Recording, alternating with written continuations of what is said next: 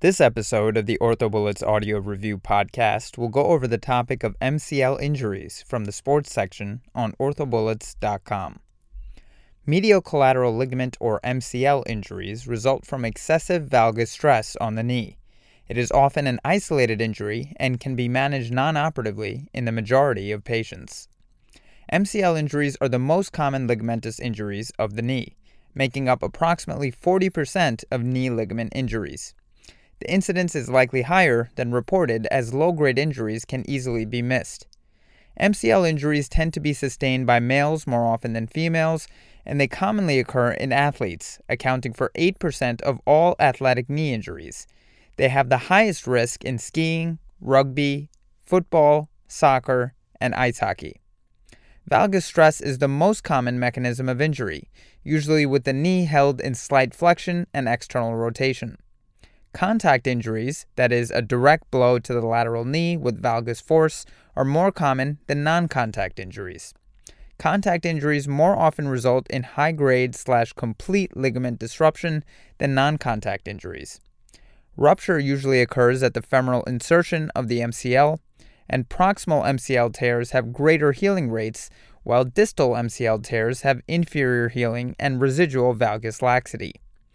Non contact injury is less common than contact injury, but non contact injuries are more common in skiing.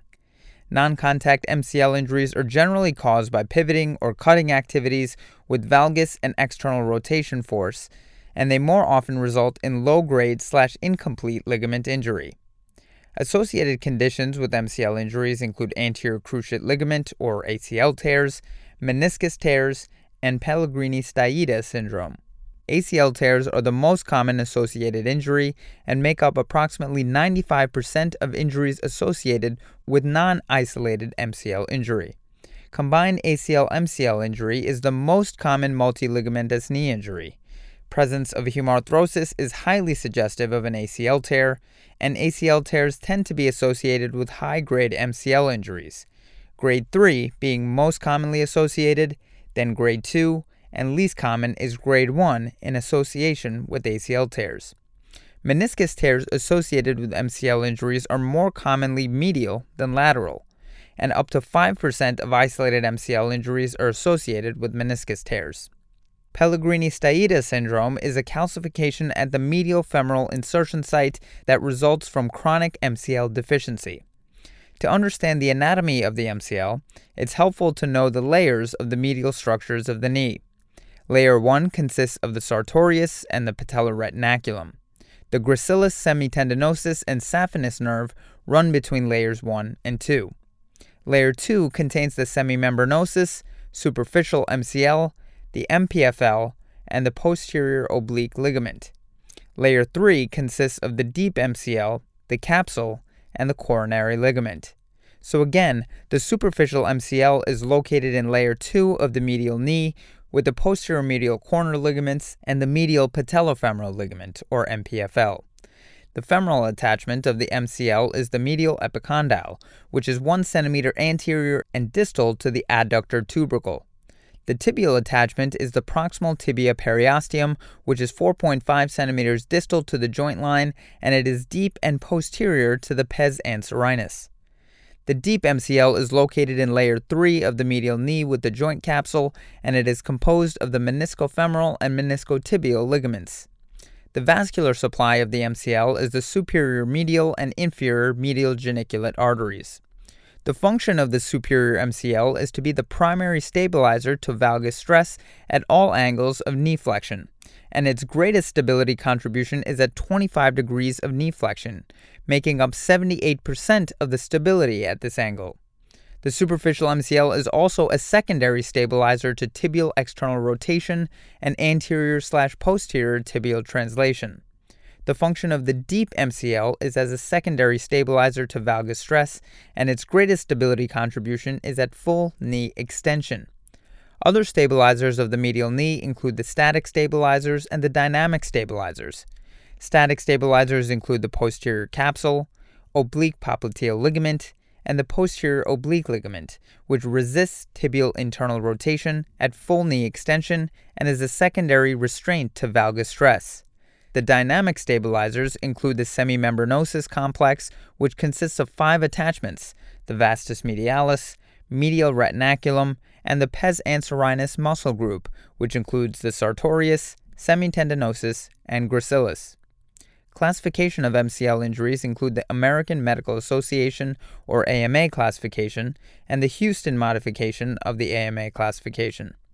The American Medical Association classification is based on joint laxity alone, so it is basically based on valgus stress applied with the knee in 30 degrees of flexion and graded by the amount of medial joint line opening, with less than 3 millimeters considered physiologic laxity. This was described in 1966 and caused confusion as well as difficulty comparing treatment results. Grade 1 injuries in the AMA classification are 3 to 5 millimeters of medial joint line opening. Grade 2 injuries are 6 to 10 millimeters of medial joint line opening, and grade 3 injuries are greater than 10 millimeters of medial joint line opening. The Houston modification of the AMA classification is based on joint laxity and injury severity. The severity is graded by extent of tenderness and quality of the endpoint with valgus stress at 30 degrees of knee flexion, often referred to as degree of injury. This classification system was revised in 1994. Grade 1 in the Houston modification of the AMA classification is considered a first degree injury and is characterized by mild injury with localized tenderness, a firm endpoint, no joint laxity, and is basically a stretch injury or a few MCL fibers torn with no significant loss of ligamentous integrity. Grade 2 is a second degree injury and is characterized by moderate injury with more generalized tenderness, a firm endpoint, plus or minus mild increase in joint laxity, and is basically an incomplete slash partial MCL tear with some of the MCL fibers remaining intact, generating the firm endpoint. Grade 3 is a third degree injury and is characterized by severe injury with generalized tenderness, no endpoint of valgus stress, increased joint laxity, and is basically a complete MCL tear. Third degree injuries are further subdivided by joint laxity, described by the original AMA system. Grade 1 injuries are 3 to 5 millimeters of medial joint line opening. Grade 2 injuries are 6 to 10 millimeters of medial joint line opening. And grade 3 injuries are greater than 10 millimeters of medial joint line opening. Patients with MCL injuries often present reporting a pop at the time of injury. Symptoms may include medial joint line pain and difficulty ambulating due to pain or instability. Physical exam may reveal tenderness along the medial aspect of the knee, ecchymosis, and a knee effusion. With respect to range of motion and stability, valgus stress testing at 30 degrees of knee flexion isolates the superficial MCL. Medial gapping as compared to the opposite knee indicates grade of injury. 1 to 4 millimeters equals a grade 1 injury, 5 to 9 millimeters equals grade 2 injury, and greater than or equal to 10 millimeters equals a grade 3 injury. Medial laxity with valgus stressing at 0 degrees of knee extension indicates posteromedial capsule or cruciate ligament injury. Along with examining the MCL, it's also important to evaluate for additional injuries like the ACL, PCL, patellar dislocation, and a medial meniscal tear. Recommended radiographs include an AP and lateral of the knee. Optional views include a stress radiograph in a skeletally immature patient, as this may indicate gapping through a physeal fracture. Findings on plain films are usually normal. Calcification at the medial femoral insertion site indicates chronic MCL deficiency, otherwise known as Pellegrini Stieda syndrome. MRI is usually the modality of choice for MCL injuries, as it identifies the location and the extent of the injury, and it is useful for evaluating other injuries as well. Non-operative treatment for grade 1 MCL injuries typically includes NSAIDs, rest, and therapy. Therapy typically includes quad sets, straight leg raises, and hip adduction above the knee to begin immediately. Cycling and progressive resistance exercises are usually done as tolerated as well. Grade 1 MCL injuries may return to play at 5 to 7 days. Bracing, NSAIDs, rest, and therapy is generally the non operative treatment protocol for grade 2 injuries and grade 3 injuries that are stable to valgus stress in full extension and that don't have an associated cruciate injury. A knee immobilizer can be prescribed for comfort, and a hinged knee brace is usually prescribed for ambulation in higher grade injuries. Grade 2 MCL injuries return to play at 2 to 4 weeks, and grade 3 MCL injuries return to play at 4 to 8 weeks. And as far as outcomes, distal MCL injuries have less healing potential than proximal injuries, as we mentioned. Operative options include ligament repair versus reconstruction. Relative indications for an acute repair in grade 3 injuries include in the setting of a multiligamentous knee injury, displaced distal avulsions with a Stener type lesion, and entrapment of the torn end in the medial compartment. Relative indications for a subacute repair in grade 3 injuries include continued instability despite nonoperative treatment that is greater than 10 millimeters of medial sided opening in full extension. Relative indications for reconstruction is a chronic injury with loss of adequate tissue for repair. Diagnostic arthroscopy is recommended for all surgical candidates to rule out associated injuries. Grade 3 MCL injuries indicates a complete rupture of the MCL with greater than 10 millimeters of opening on valgus stress, as we mentioned. Careful evaluation is needed to evaluate for concomitant injuries such as medial meniscus and ACL tears. However, the presence of an ACL tear does not preclude non-operative treatment. Timing of ACL reconstruction with a concomitant MCL sprain should be delayed proportional to the extent of MCL damage. So, grade 1 injuries should be delayed 3 to 4 weeks, grade 2 injuries should be delayed 4 to 6 weeks, and grade 3 injuries should be delayed 6 to 8 weeks.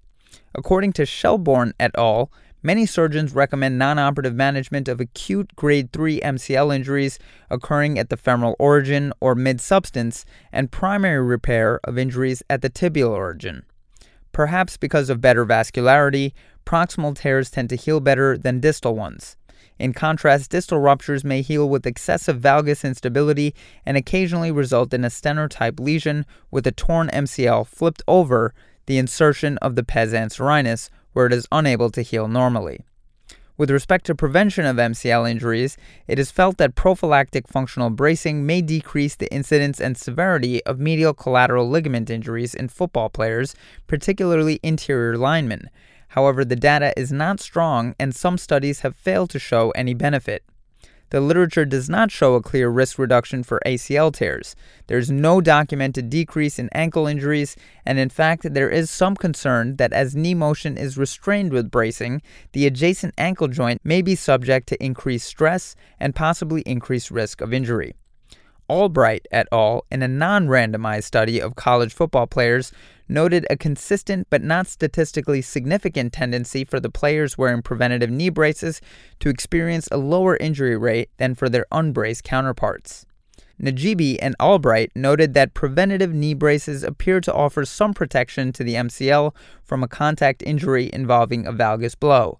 They cite the West Point randomized control study, which showed that unbraced athletes had a statistically higher injury rate, that is 3.4 per 1,000 exposures, than their braced counterparts, 1.5 per 1,000 exposures, with the most significance for MCL sprains in defensive players. Pietrosimone et al. performed a systematic review and found the results to be inconsistent. They concluded that the data cannot be used to advocate or discourage the use of prophylactic knee braces. With respect to the specific operative techniques for MCL injuries, both MCL repairs and reconstructions are approached via the medial approach to the knee. To briefly describe this approach, first the adductor tubercle is palpated along the medial aspect of the knee, then a long curved incision is made 2 centimeters proximal to the adductor tubercle. The incision should start midline and end 6 centimeters below the joint line with a slight anterior curve. Superficial dissection involves raising skin flaps to expose the fascia. The infrapatellar branch of the saphenous nerve is usually sacrificed as the nerve crosses the field transversely. The saphenous nerve itself, which is located between the sartorius and gracilis, is obviously spared. Deep dissection can either be exposed anterior or posterior to the superficial medial collateral ligament. Ligament avulsions should be reattached with suture anchors in 30 degrees of flexion. In cases of interstitial disruption of the MCL, an anterior advancement of the MCL to the femoral and tibial origins should be carried out. MCL reconstructions are done for chronic instability and in cases of insufficient tissue for repair. As far as graft type for the reconstruction, you can use semitendinosus autograft, tibialis anterior, or Achilles tendon allograft. Complications of surgical techniques to treat MCL injuries include loss of motion, neurological injury to the saphenous nerve, and laxity, which is associated with distal MCL injuries. That's all for this review of MCL injuries. This is the OrthoBullets audio review, a daily podcast by OrthoBullets, the free learning and collaboration community for orthopedic surgery education. If you're enjoying the podcast so far, please consider leaving us a five star review on iTunes. It will help us spread the word and increase our discoverability tremendously. Thanks so much, and we'll see you tomorrow.